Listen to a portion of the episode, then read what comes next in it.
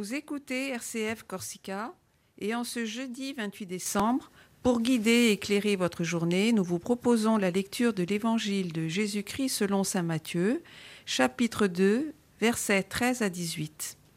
Cette lecture sera suivie de la méditation du Père Frédéric Constant.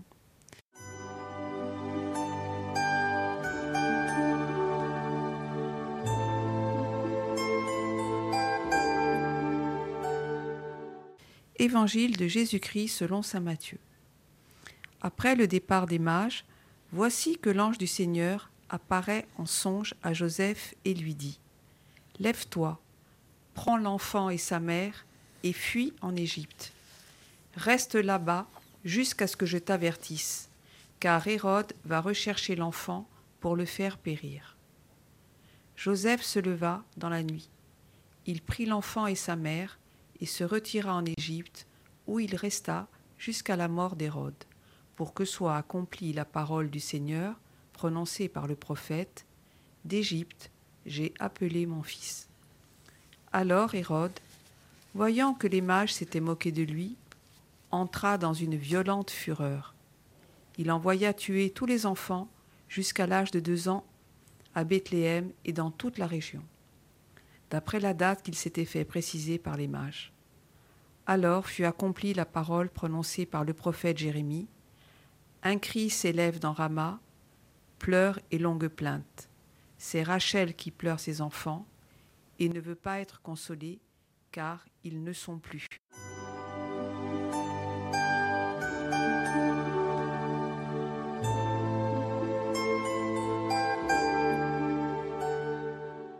Bonjour à tous en ce jour où nous faisons mémoire des saints innocents, tous ces enfants massacrés sous l'ordre d'Hérode.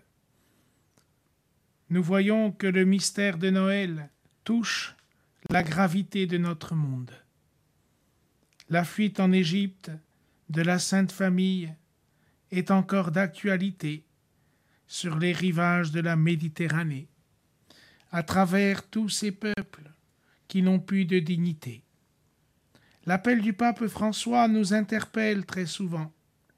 Nous restons silencieux face à ces réactions du Saint-Père. Et pourtant, c'est l'Évangile qui s'impose et qui ouvre une porte à celles et ceux qui n'ont plus de terre, de patrie, et qui veulent venir chez nous. La grande question que nous nous posons, c'est comment les accueillir, que faire avec eux? Beaucoup de langage politique, médiatique, ronge le vrai problème. Et pourtant l'évangile de ce matin nous met face à une réalité surnaturelle.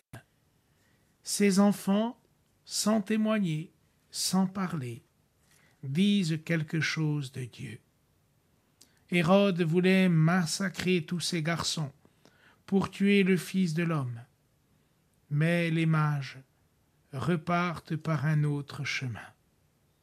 Ils voient à travers cette étoile, et surtout le regard de cet enfant, que le vrai chemin, c'est celui du ciel. Frères et sœurs, personne d'entre nous voudrait anticiper notre départ, et cela est humain. La destinée qui nous est offerte est un chemin de lumière et le mystère que nous vivons, c'est qu'on ne sait ni le jour ni l'heure. Et pourtant, quand retentira pour nous, conscient ou inconscient de ce qui nous arrivera, il faudra déposer le tablier de nos vies devant les portes de la maison du Père.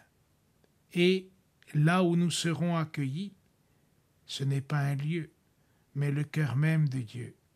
Les saints innocents, qui n'ont pas parlé, mais qui par leur présence ont témoigné de ce Dieu qui est amour, nous recevrons et nous serons couronnés de la lumière divine pour contempler dans son éternité le visage de notre Dieu. Bonne journée à tous.